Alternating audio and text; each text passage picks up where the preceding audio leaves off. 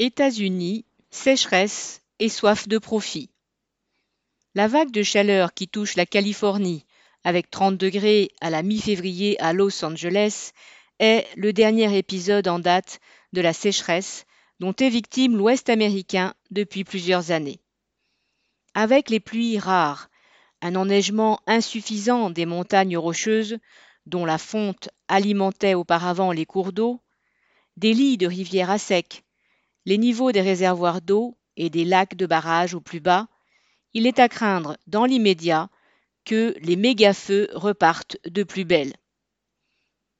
La spéculation immobilière et le coût exorbitant du logement dans les grandes villes californiennes sont largement responsables de la fuite forcée d'une partie des habitants vers les collines boisées, où se loger est moins cher, mais où l'on est en péril.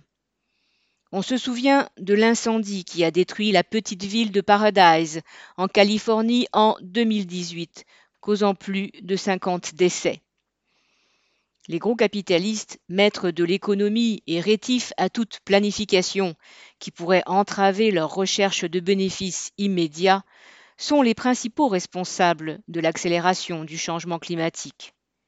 S'ils doivent adapter leur activité à ces changements, la façon dont ils le font, chacun pour soi, vient encore aggraver la situation. En Californie, les capitalistes de l'agriculture continuent de développer la culture des amandes, dont ils dominent la production mondiale avec 1,4 milliard de tonnes commercialisées l'an dernier. Or, les amandiers sont tellement gourmands en eau que l'agro-business multiplie les forages pour atteindre les nappes phréatiques et les pomper.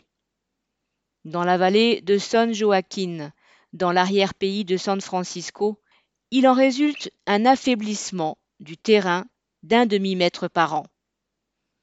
Dans cette vallée, si les amandiers sont une richesse pour les grands propriétaires terriens, les habitants qui les cultivent sont pauvres.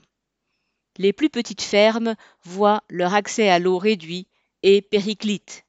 Les puits, peu profonds, où les familles d'ouvriers agricoles s'approvisionnaient en eau, sont asséchés. Elles doivent dès lors dépenser leur maigre salaire à acheter de l'eau pour boire et se laver. Creuser un puits d'au moins 300 mètres de profondeur pour un coût d'un demi-million de dollars ne leur est pas accessible. En Arizona, le débit du fleuve Colorado, qui se réduit depuis une vingtaine d'années, risque encore de baisser de 20% cette année. Les grands lacs artificiels Mead et surtout Powell, dont la mise en eau avait pris 16 ans après la construction d'un barrage en 1963, sont à un niveau très bas. L'utilisation de l'eau du Colorado par sept États américains et le nord-ouest du Mexique est rationnée.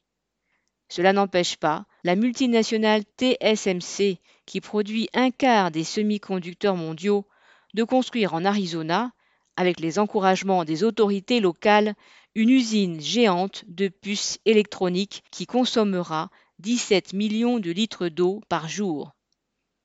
Le profit, maintenant et après nous le déluge, à moins que ce ne soit la sécheresse, telle semble être la devise de la bourgeoisie. Lucien Détroit.